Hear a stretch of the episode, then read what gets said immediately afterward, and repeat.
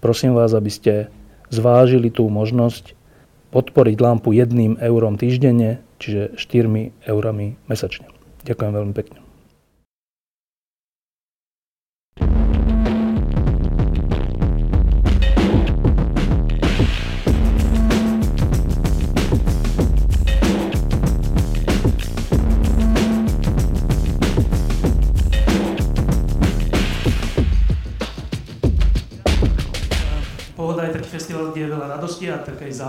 Ale e, dejú sa aj také nepríjemné veci, tak iba pripomeniem dve smutné veci. E, tento stan sme dlhé roky spolu moderúvali s našim kolegom, ktorý ale minulý rok na Islande zomrel. Tak e, aj túto diskusiu, aj, aj všetky diskusie, ktoré budú v stane týždňa, venujeme Ďurovi Kušnierikovi.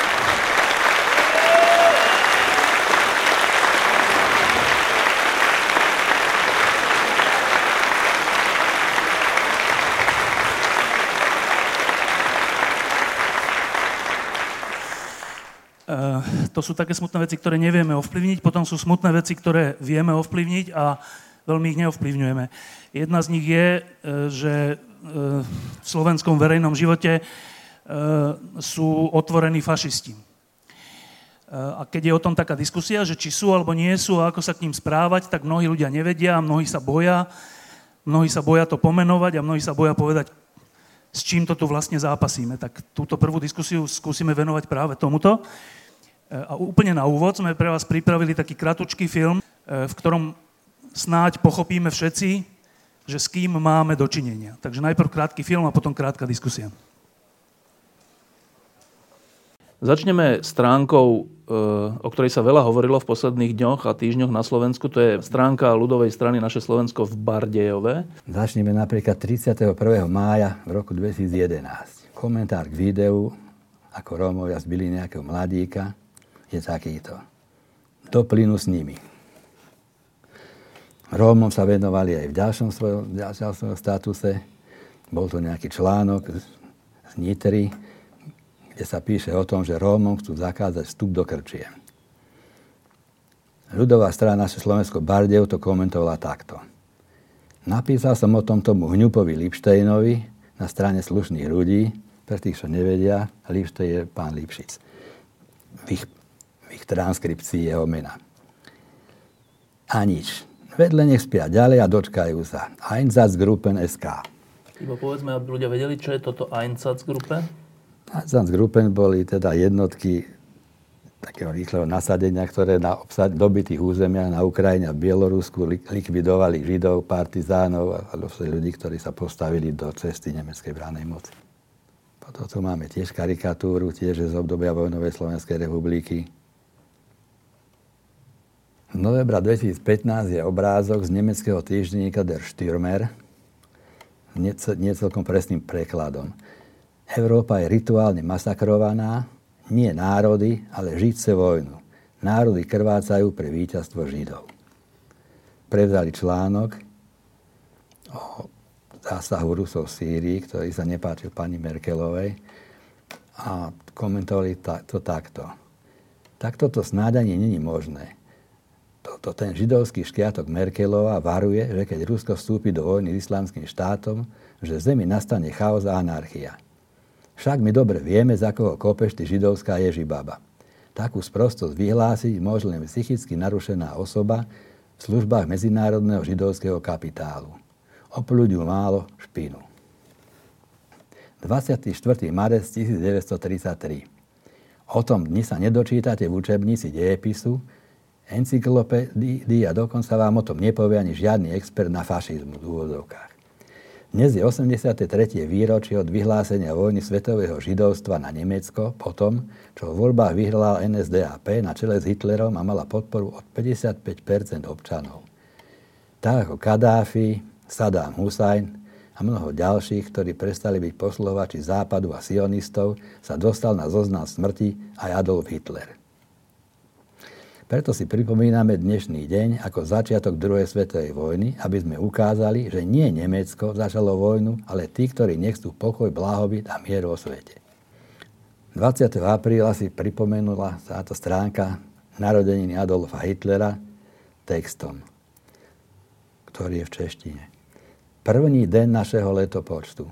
O žiadnej inej osobnosti svetového významu nebylo nikdy v histórii lidského pokolení vypušteno do sveta tolik lží, ako o ňom. Nebudeme to čítať celé, ale ešte si dáme niekoľko ďalších citácií. Až sa současný judeodemokratický západný systém zroutí pod tíhou vlastných lží a budeme sa moci bez rizika kriminálu a stráty zamestnání baviť nejen o hokeji, ale i o ňom, pak po tihou týchto lží a ďalší tuny dnes už díku, díky Bohu známy, hravie overiteľných faktů, nebude pochyb o tom, že on, on s veľkým O byl najväčším skutečným a praktikujúcim humanistom všech dob, mužem, ktorý nechtěl nic iného než mír a zdravý život svého národa a Európy. Proto nepochybuj o tom, že den jeho narození bude po krvavém pádu této prohlánej epochy označen za první den našeho letopočtu nového vieku svobodného európskeho človeka. Všechno najlepší. A nasleduje fotografia toho, ktoré mu je táto gratulácia určená.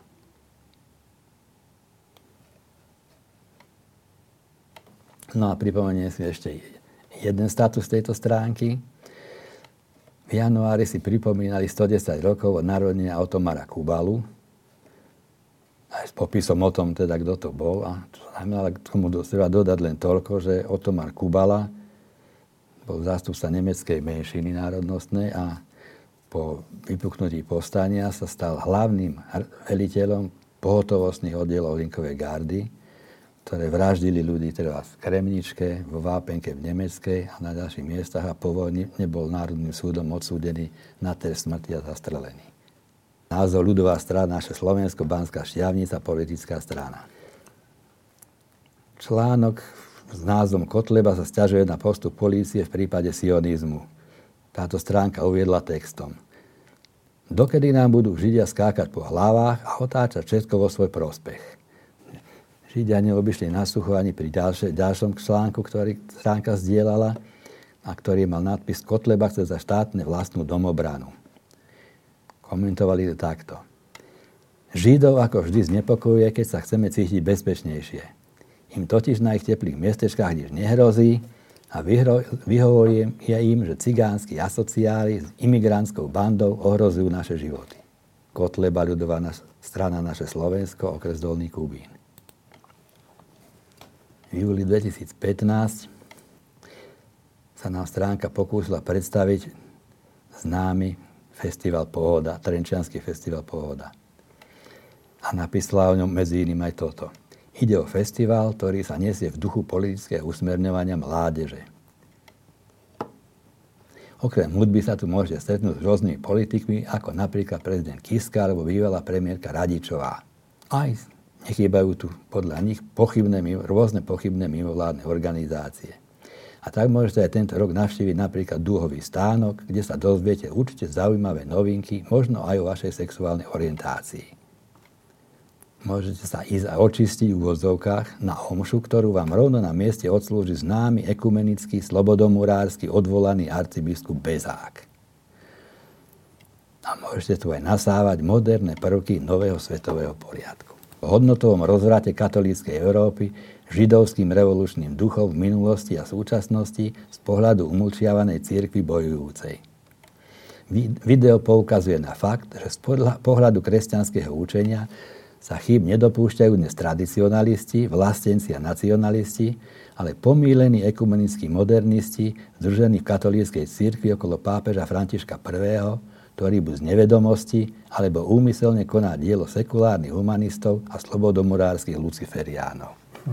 V novembri 2015 pochválili troch poslancov, ktorí hlasovali proti prítomnosti tzv. okupačných vojsk teroristického paktu NATO, čo je pre neznalých čisto zločinecký syndikát, určený výlučne len na obranu oligarchických kartelov, ľudskoprávnych internacionalistov ako aj na obranu toho jedného promile neludských psychopatických sociopatov z vrcholu pyramídy svetovládnej globalizácie a v neposlednej rade organizácie určenej na šírenie a obranu zubnej politiky nového svetového poriadku s centrom v Washingtone, Bruseli a Tel Avive. Tam hore totiž sedí hrska režisérov, ktorí majú šikovne rozohranú hru. Pyramidovým spôsobom majú v každej zemi dosadených politikov, ktorí majú nad sebou dozor a ten dozor má nad sebou ďalší dozor a takto pokračuje až na úplný vrchol tejto pyramídy. Článok o Vladimirovi Putinovi, kde teda došlo aj k porovnávaniu Putina s našim prezidentom. A text je nasledovný. Prečo asi Rusi nedajú dopustiť na svojho prezidenta? Prečo ho nemajú za idiota, ako máme my svojho tajtrlíka, prelietavca a rýťoleza? Viete prečo? Pretože na rozdiel od ostatných chrapúňov má chrbtovú kost, ktorá sa pred Európskou úniou alebo USA nezohne. A taktiež aj preto, lebo jej občania sú mu cenejší ako vražední, psychopatickí, islamistickí pristahovalci. To je pikantné len to, že teda podiel muslimského obyvateľstva v Ruskej federácii a samotnej Moskve je teda ďaleko, ďaleko najväčší. Potom tu máme fotografiu, ktorá teda ukazuje, ako podľa nich takto pracujú cigáni na vernoprospešných prácach v Sečovciach. Matej napríklad napísal, nabehnúť tam s palicami a vytrieskať im tie tupe lenivé gebule porovnaní s ostatnými komentármi, to ešte pomerne mieru, mieru, milná formulácia. Tomáš napísal trochu ráznejšie. Hneď by som je granát medzi nich. A Patrik takým napalmíkom ich poliať, aby viac černali.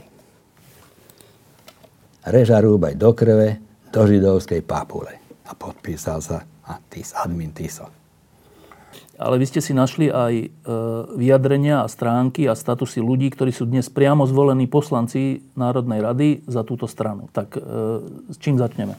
Začneme Petrom Krúpom, to je ten pán, ktorý teda sa ako si zapísal do povedomia tým, že chodí do Národnej rady ozbrojený.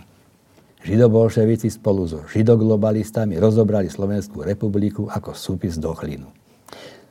Tu zdieľal nejaký článok, zrejme sa ozvala židovská náboženská obec voči nejakým výrokom ľudové sa naše Slovensko.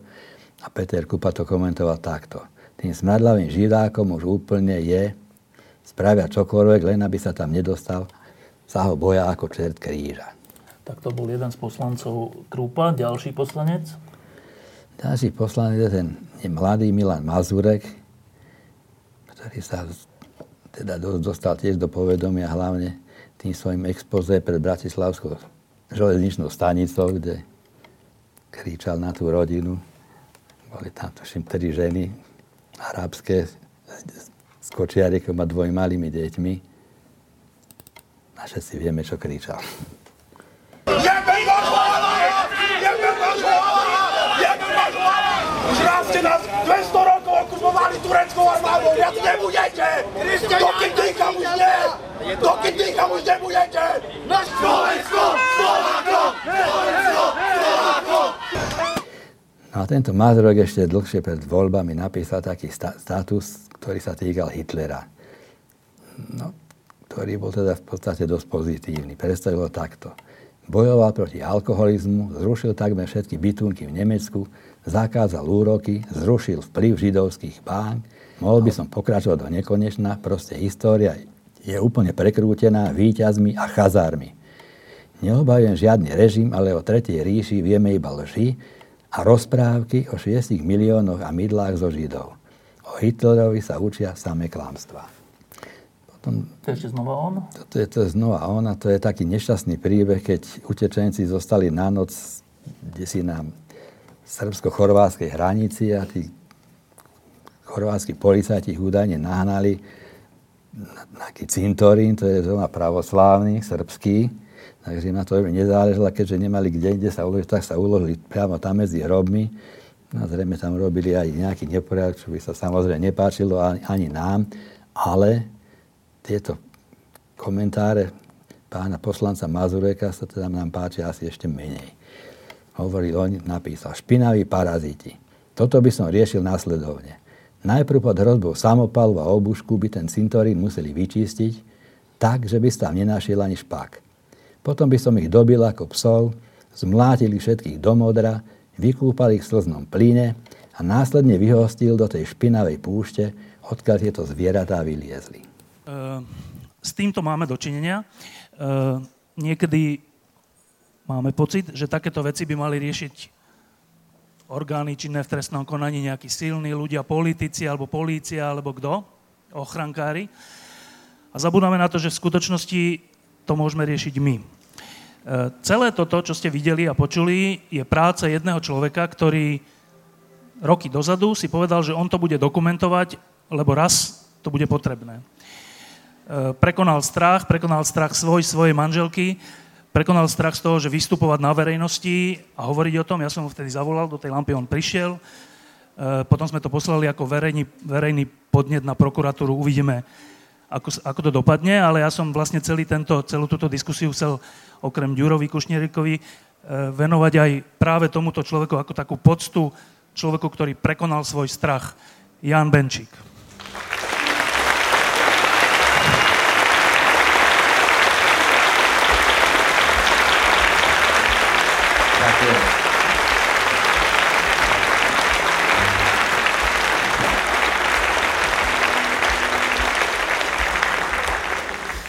No a ja mám vlastne, však k tomu sa už nedá až tak veľa hovoriť, e, k tomu obsahu, ale ja mám asi iba dve otázky na teba. E, jedna je, že Pohoda je festival mladých ľudí.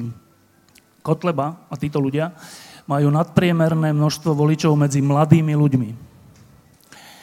Um, to je tá prvá otázka moja na teba, že prečo si myslíš, že je to príťažlivé pre mladých ľudí? A druhá otázka je, že prečo to ty robíš? Prečo vystavuješ svoju tvár, svoje meno, svoju existenciu takémuto riziku? Najprv by som vás snad pozdravil. Ahoj.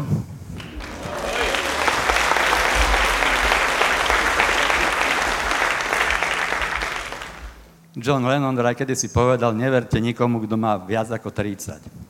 Ja už mám bohužiaľ viac ako 2x30, ale dúfam, že aspoň niečo mi uveríte. Čo sa týka tých mladých, no.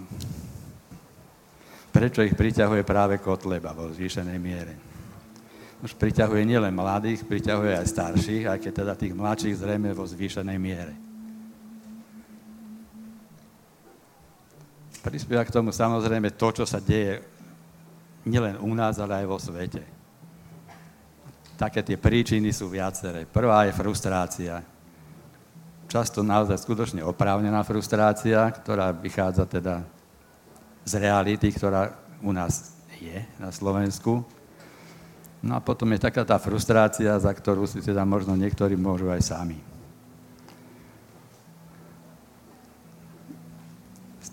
Tá frustrácia pramení aj v politických pomeroch, veď vidíme, čo sa aj v dnešných týchto dňoch u nás deje.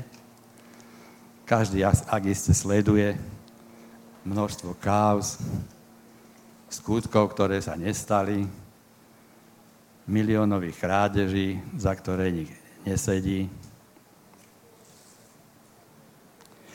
Prispela k tomu samozrejme aj utečenecká kríza, pretože fašisti žijú z niekoľkých vecí a to hlavnou vecou je strach.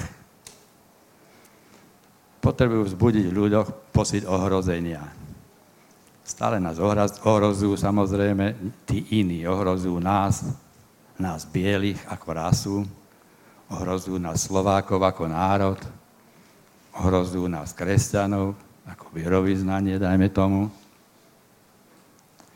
Ohrozuje nás západ svojou skazenosťou, svojou zmekčilosťou, svojou úchylnosťou. Ohrozujú nás gejovia, Amerika, Európska únia, NATO. Len pán Putin nás neohrozuje, na podiv. No, ale aj tak, doplňujúca otázka. Ja som včera, predvčerom sedel v Bratislave pred fotbalom s jedným pánom, taký starší pán veľmi úspešný svetový architekt, ktorý sa narodil v Bratislave. A on mi tak, len tak z ničoho nič povedal taký svoj príbeh, keď bol dieťa. Žil v Bratislave, to bolo v 40 rokoch. A hovoril mi, ako ich naháňali, e, neviem kto, Hlinková garda alebo kto. A mama utekala s ním, on bol malý chlapec, dvojročný. a hodila ho do jedného takého dvora. Z hodov okolností ten dvor bol rómsky, tam boli Rómovia, tam ho nechala niekoľko týždňov, ona sa niekde skryla a tak prežil. To mi len tak mimochodom povedal. Potom si prisadla jedna mladšia pani a tam mi hovorila zase príbeh svojej mamy. Prečo to nebola téma večera, to len tak vzniklo. A keď som to počúval a potom som že teraz tu budeme o, o takýchto veciach hovoriť, tak toto, čo si teraz povedal, že má frustrácia, všeličo, áno, môže byť človek nahnevaný, môže všeličo. Ale keď počuje a vidí takéto príbehy ľudí, ktorých, chceli, ktorých sme chceli my, Slováci, vtedy zabiť, tak mne to stále nejde do hlavy a do duše, že môže byť akokoľvek frustrovaný. Ale, ale volím ľudí, ktorí želajú iným ľuďom smrť, deťom. To je vysvetlenie? Obávam sa, že mnohí mladí vzhľadom na takú ako si dosť chabú výuku dejín a toho, čo sa u nás stalo, o týchto veciach nevedia. Ani o tom možno poriadne nepočuli. Ak o tom počuli, tak práve títo kotlebovci to teda veľmi úspešne pochybňujú a hovoria o tom otvorene, však povedať, ako Mazurek, člen ľudskoprávneho výboru Národnej rady, že z druhej svetovej vojny poznáme len rozprávky o 6 miliónoch a mydlách zo Židov, tak prečo by si tým niekto z toho robil ťažkú hlavu.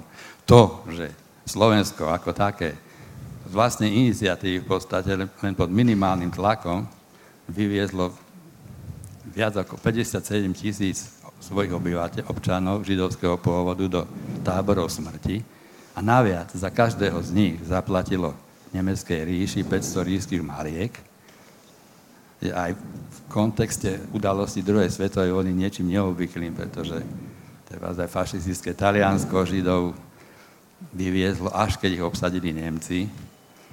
Vieme, ako sa k tomu postavil dánsky král. Traduje sa, že si, keď mali nosiť Židia hviezdu, si ju pripol on. Možno je to len legenda a možno skutočnosť, ale jeho postoj bol tejto veci jednoznačný. Ani Bulharsko, pokiaľ viem, neviezlo svojich Židov, a Slovensko vyviezlo samé potom po potlačení povstania ich ešte vyviezli Nemci, ale samozrejme s aktívnou pomocou pohotovostných oddielov linkovej gardy ešte viac ako 14 tisíc. No, um, ešte jedna otázka k tomu. Um, vedie sa tu taký spor, že, že keď niekto volí fašistov, či je sám fašista. Niektorí hovoria, že asi je, asi mu to teda nevadí, dokonca si to želá, aby takí ľudia vládli a to, čo sme tu počuli, aby zrealizovali na nás. Tak to znamená, že kto ich volí, kto volí fašistov, je fašista. Iní hovoria, že nie, že často sú to iba pomilení ľudia, málo informácií, um, vlastne v dobrej viere ich volia. Ty to cítiš ako? No ja sa obávam, že teda pri najmenšom mu to nevadí, ako, pretože až, až tak neinformovaný zrejme nikto nie je, pretože je to pomerne dosť jasné, aj teraz sa hlavne po voľbách už o tom hodne popísalo a vyšli najavo teda mnohé veci, ktoré oni celkom verejne tvrdia, alebo tvrdili, hoci teraz už zo svojich facebookových profilov usilovne mažu. A ich volebná podpora neklesá, a práve podľa prieskumov volebných preferencií tá podpora ešte stúpa ja, ja sa obávam, že nikto, kto, kto fašistov, nemôže byť ako v tomto smere, ako to tak povedali, čistý. Ak nie je sám fašista, tak pri najmenšom mu ten fašizmus nevadí. Páči sa mu to, čo teda je fašistov typické, pevná ruka, uverí tým ideálom, ktoré sú konečne v niektorých veciach veľmi podobné komunistickým. Nové fašisti a komunisti dávajú ako zázor tvrdia, že príde vzniku nového človeka, nejakého lepšieho, silnejšieho, že ten svet a život bude lepší. Zbavíme sa toho zlého okolo nás, tej špiny a ja neviem čo. Budúcnosť bude s nimi lepšia. O všetko sa postará vodca a bude nám lepšie. Vieme, že ľudia sú však pravda, že aj jednoduchší, tak niektorí teoreticky týmto veciam môžu aj uveriť a to to, čo robí fašistov fašistami, tie zločiny a to dokážu potlačiť vo svojom vedomí, kde si do úzadia, alebo im to nevadí. Ale že by tí ľudia boli úplne v tomto zmysle, ako čo sa týka vnímania fašizmu čistý, tak to si ja nemyslím. No a to je tá posledná otázka na teba, že ty si dôchodca, viem, že máš veľmi rád prírodu a veľa času v nej tráviš. Um, toto je vec, ktorá, sa, ktorá tu s nami nejaký čas bude a bude najmä na nás, mladších a mladých, ako sa s tým vysporiadame. Prečo sa tomu nevyhneš? Narodil som sa v roku 1948. Zrejme každý vie, že čo tento rok v našich dejinách znamenal. Ako hovoria za riekou Moravou, ten rok spadla klecná kanárka. Istý Klement vystúpil na nejaký balkón v Prahe. Na hlave mal potom baranicu svojho súdruha, istého Vladimíra Klementisa, z ktorého nakoniec na fotkách zostala iba tá baranica. No a vznikol tu režim, ktorom som žil 41 rokov. Ten režim sa mi teda nepáčil ani trochu. A preto nechcem, aby som zbytok svojho života, ja, alebo život, aby s mnou nežili moje deti či moji vnúkovia ďalšie, ďalšie roky. Aj preto to robím, aby som ľudí ako si vystrihal, aby som ukázal im tú pravú tvár tých, ktorých oslovujú a ponúkajú im nejakú víziu lepšej budúcnosti, ktorá lepšou určite nie je. Jan Benčík.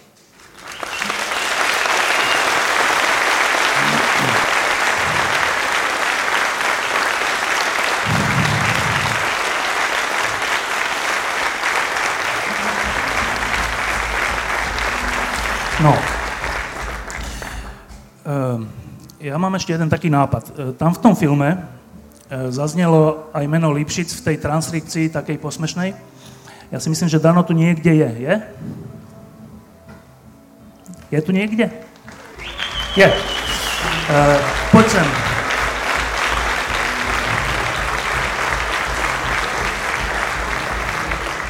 A ak je tu niekde Mišo Kaščák, tak by tiež mohol prísť, lebo tiež sa mi zdá, že tu niekde bol. Uh, Dana Lipšica volám z dvoch dôvodov. Uh, jeden je ten, že keď sa takéto niečo niekomu deje, uh, to je vlastne ukázanie prstom na niekoho, že v konečnom dôsledku toho treba zlikvidovať. Uh, tak preto sem volám Dana, lebo my sme proti tomu. A druhá vec je, že sadni si, nech sa páči. A druhá vec je, že existuje taká diskusia aj medzi politikmi, teraz nebudeme hovoriť o kauze Bonaparte, ale existuje taká diskusia, že keď vznikla táto vláda, takže ona vznikla preto, aby, aby takýto extrémizmus a takéto šialenstvo a násilie a hlad po smrti, aby klesal. Lenže stúpa. Napriek tomu, že tá vláda vznikla ako bariéra voči ním, aspoň to tak tvrdia. A existuje taká, taký spor, že prečo to tak je. Jedni hovoria, že nie, že to tá vláda zvládne a druhí hovoria, že to stúpa kvôli tej vláde. Že oni nie, že extrémizmus potláčajú, ale ho podporujú. Tak to je moja otázka na Dana. E, najprv teda reakcia na to, asi, bol si tu pri tom filme? E, ako sa ti to pozerá? V princípe, ja si myslím, že ešte jedna vec možno tu, tu nezaznela, lebo, lebo ja nie som úplne privržencom toho, že každý, kto ich volil, tých 8% ľudí, sú fašisti. Ak ste si všimli, tak oni sa dosť posunuli. Aj to, že mažu tie facebookové profily, ktoré pán Benčík tak zodpovedne zbiera, aj to, že už nechodia v čiernych rovnošatách s faklami proste za bieleho dňa, lebo s faklami za bieleho dňa chodia len fašisti a blázni. Oni už teraz majú slušivejšie také tie zelené mikinky, pretože, pretože v čase, keď chodili v tých čiernych uniformách, mali 1%. Ako tých fašistov naozaj je možno, že 1%. Oni sa preto snažia posúvať do nejakého takého miernejšieho, navonok trošku uh, spôsobu, aby oslovovali viacej ľudí. Nielen tých naozaj tvrdých fašistov, to tvrdé jadro. A preto oni aj v parlamente sa snažia, snažia vystupovať skôr tak, že jasné, parlamentná demokracia je zlá, my to tu na všetko vyriešime, ale so žiadnymi radikálnymi názormi nevystupujú. To sa mi zdá inak byť tiež pomerne veľká hrozba, ale k tej konkrétnej tvojej otázke, ja sa obávam, že hlavným dôvodom, pre ktorý oni získavajú podporu, je frustrácia nielen samých zo seba ľudí, to isté, že tiež, ale najmä z toho, že ľudia vidia, že na Slovensku je nejaká vyvolená kasta, na ktorú zákon nedosiahne. Majú proste pocit, že tá bohyňa spravodlivosti nefunguje rovnako na každého. Kauza Bašternák je toho takým úplne jasným príkladom. A majú proste pocit, že na Slovensku je skupina oligarchov, politikov, gaunerov, ktorí nech urobia čokoľvek, tak stoja nad zákonom. Pretože napríklad kauza Bašternák je tak rukolapný daňový podvod, že to by odstíhali aj v Severnej Afrike, alebo v Strednej Afrike. To je úplne jedno kde. A to, že vlastne tento človek je dneska na slobode, že má prepojenie na najvyšších funkcionárov štátu, to je, to je, to je zlyhanie krajiny ako takej a my sa naozaj veľmi rýchlymi krokmi blížime k nejakému mafiánskému štátu. A samozrejme, že tá frustrácia potom znamená u ľudí, že budú počúvať na radikálnejšie riešenia. Keď im niekto bude hovoriť, vidíte, oni to nevedia tú spravodlivosť vyriešiť, ani ju nikdy nevyriešia. Keď my prídeme, my to vyriešime hneď. My ich nedáme do basy, my ich rovno obesíme všetkých. A v tej frustrácii, v akej sa ľudia nachádzajú, a mladí ľudia zvlášť, ktorí, mladí ľudia odchádzajú z tejto krajiny väčšinou, pretože majú pocit, že na Slovensku nevládnu jasné pravidlá, že nemôžu slušne žiť, že ich, ich nejaký kamarát, ktorý má kontakty a styky a peniaze, je blbší a neschopnejší a lenevejší, ale má naviac kvôli tomuto, tak ja si myslím, že, že to je hlavný dôvod, pre ktorý bude Kotleba, pod, alebo jemu podobný, nehovorím, že priamo on, získavať a že táto vláda tým, ako tri mesiace funguje, tak naháňa do plachiet uh, vietor Kotlebovcom. No, e, aby to nebolo také jednoduché, lebo politici si vedia...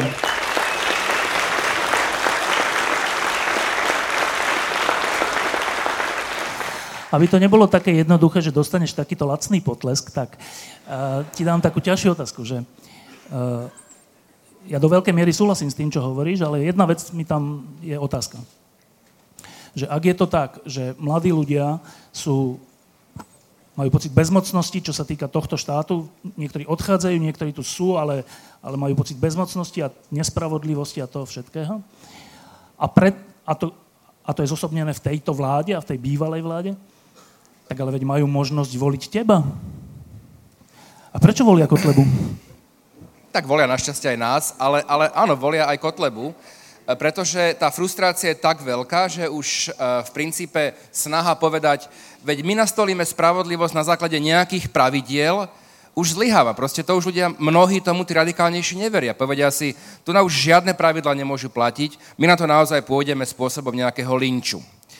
A ja som myslel, že sa opýtaš uh, uh, ťažšiu otázku a tá spočíva v tom, že, že však ani za našej vlády to nebolo ideálne. A ja vtedy zvyknem hovoriť jeden príklad, ktorý o mnohom podľa mňa svedčí. Naša vláda, vláda Ivety Radičovej, začala padať na kauze generálneho prokurátora. V tom čase mala policia voľné ruky, mohla ísť pokomkoľvek. Boli trestné stíhania otvorené, ktoré sa týkali gorily, týkali sa nezákonného financovania smeru a tak ďalej. A vtedy, ak si všetci pamätáme, bolo to už pred 5-6 rokmi, tak boli ochotní v tajnej voľbe šiesti poslanci našej koalície voliť trnku len aby nebol zvolený slušný generálny prokurátor. Lebo ak by v tom čase, keď mala policia voľné ruky, bol zvolený slušný generálny prokurátor, ktorý by, ktorý by nezastavoval veci, nezametal kauzy pod koberec, tak odvážim sa tvrdiť, že by Slovensko dnes malo našlapnuté ako Rumunsko. To znamená, že by sa naozaj stíhali aj vysoko postavení politici, aj vysoko postavení oligarchovia za nimi. Preto vtedy boli ľudia ochotní riskovať, nejakí poslanci, pád vlastnej vlády. Vlastnej vlády, lebo Iveta povedala, že podá demisiu, ak bude Trnka zvolený. Čiže podľa mňa, ak sa máme pohnúť ďalej, tak bude musieť dôjsť k zmene nielen na ministerstve vnútra, ale aj na prokuratúre, ale takto, že to nie je beznádejné. Tom Rumunsku sme si mysleli dlhé roky, Rumúni, proste, to je proste na srandu. A oni tým, že vymenili pár kľúčových ľudí na Národnom protikorupčnom úrade, ktorý má na starosti teda aj prokurátorské funkcie, vyšetrovateľské, tak situácia sa zmenila z večera do rána. Čiže to nie je také beznádejné, aj keď bude to ťažké. E, ja mám na teba už iba jednu osobnú otázku, potom má vás obidvoch jednu takú záverečnú. E, Dano, keď e, si videl v tom, v tom filme, respektíve keď počúvaš tie ich vyjadrenia, blogy a tak, kde sa aj ty vyskytuješ, v takej tej otrasnej konotácii. S tebou to niečo robí? Nie, pretože inak musím povedať jednu vec. Ja, ja som veľkým privržencom uh, slobody prejavu. Ja uh, veľmi drukujem pánovi Benčikovi, že robí to, čo robí, ale napríklad ja nie som privržencom toho, aby sa extremistické názory trestne stíhali, pretože mám pocit, že, že to je prvý krok k obmedzovaniu slobody prejavu a k tomu, aby štát mal právo povedať, tieto názory sú dobré, tieto sú zlé a tieto, zlé, tieto z tých zlých budeme aj trestne stíhať. Ja, ja v tomto mám názor na slobodu prejavu. Viem, že v parlamente menšinový, viem, že možno na Slovensku menšinový, ale ja by som stíhal len názory, ktoré podnecujú násilné konanie. Iné, iné nie. Uh, osobne musím povedať, že ja, ja, ja do kontaktu s týmito kotlebovcami v parlamente veľmi neprichádzam. Naposledy pred pár dňami uh, som bol v posilovni, tak tam prišiel jeden, jeden z nich tiež Moc toho nedal, bol tam pomerne krátko. Ja som mal... Ja som mal zapnúť...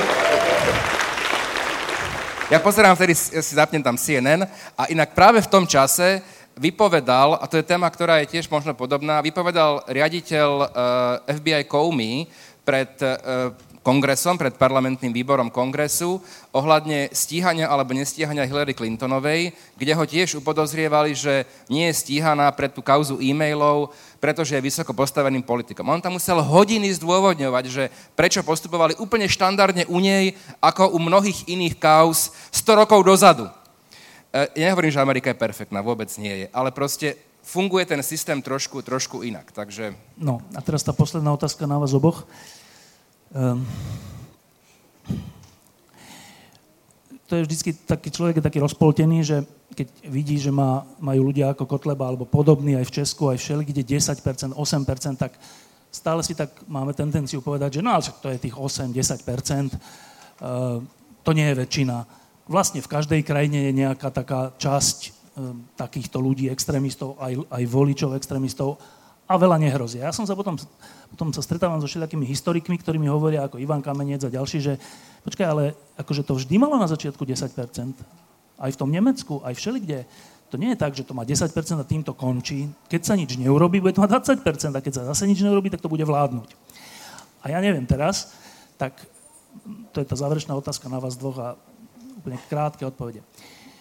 Myslíte si, že my, my sme tu teraz na pohode, fajn, teraz nás čakajú dva pekné dni radosti, Myslíte si, že nám v skutočnosti hrozí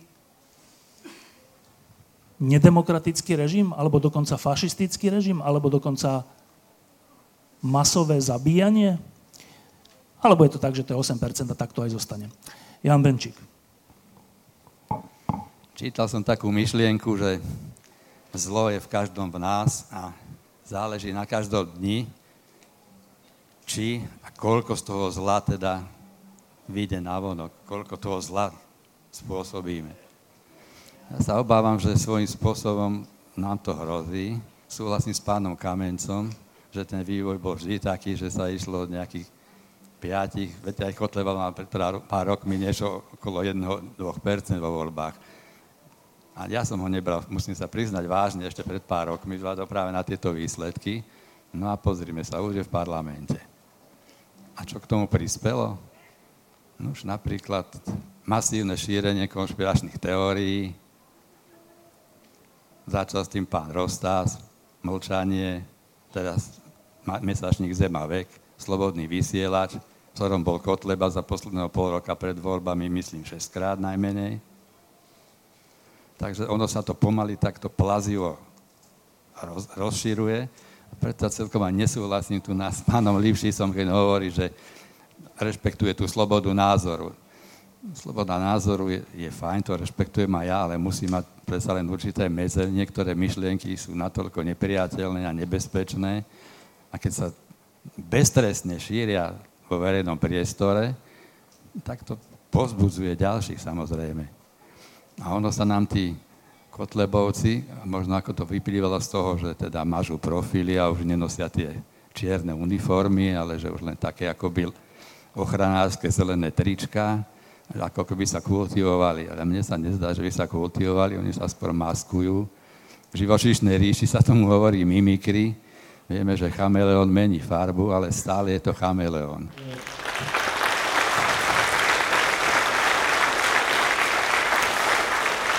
Máme poslednú minútu, tak eh, Dano Lipšic.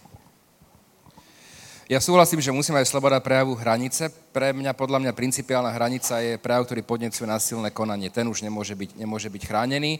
A keď si bereme inak príklady z histórie, tak e, to sa možno, že málo vie, ale v 30. rokoch v Nemecku mali podobnú legislatívu ohľadne verbálnych deliktov, ako máme dnes my, dokonca boli stíhateľné antisemické vyjadrenia a mnohí nacisti aj boli v tých začiatkoch 30. rokoch stíhaní a svoje procesy využili na propagáciu, na propagáciu svoju, na to, že boli martíry slobody prejavu. Proste malo to v princípe úplne opačný efekt. V historickej chvíli, kedy by sa nám zdalo, že vtedy to asi malo význam, tak, tak nemalo. To len ako, ako jedna, jedna poznámka. Ja neviem, že že čo sa bude diať, že či Kotleba bude stúpať, alebo bude klesať, lebo ten nejaký možno módny trend, ktorý trošku je s ním spojený tiež. Mnohí mladí maturanti boli voliť Kotlebu, že však proste v princípe z nejakej srandy, alebo proste že tak z takej no, recesie. Ťažko to povedať, neviem to odhadnúť, ale tiež by som si nebol istý, že bude len klesať, pretože my si myslíme, že 70 rokov sme v pokoji, žijeme v miery, v kľude a že to už tak bude navždy. To tak nemusí byť. Ani demokracia nemusí byť navždy. Takže bol by som opatrný, ale moja odpoveď na, eh, by som povedal, že zakazovanie slobody prejavu alebo nejakých extremistických názorov je proste viac prejavu. Viac toho iného prejavu. Samozrejme aj na sociálnych sieťach, ale aj chodiť medzi ľudí, chodiť na diskusie, nielen na pohodu, aj na iné diskusie, proste vysvetľovať, rozprávať sa a potom minimálne dať ľuďom nádej, že aj na Slovensku sa môže stať aj v tom právnom štáte, aj v tej spravodlivosti, to, čo sa udialo v Rumunsku alebo trošku v Českej republike, že tá šanca tu reálne je. Že sa nemusia možno, že primkínať k extrémistom, ale že tu je šanca postupne Slovensko z, tých, z, tej, z, tej, z toho zovretia tej chobotnice, oligarchov a mafiánov, že možno je tie chápadla zosekať a z toho zovretia Slovensko vymaniť. Či budeme úspešní, neviem, ale, ale myslím si, že to je jediná cesta. Tak, v tejto chvíli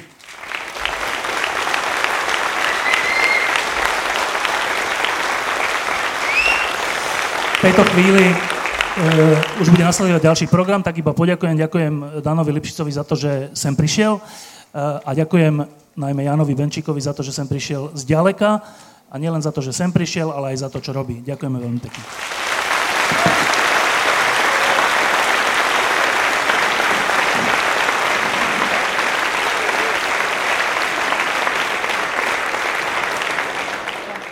Prosím vás, aby ste zvážili tú možnosť podporiť lampu jedným eurom týždenne, čiže 4 eurami mesačne.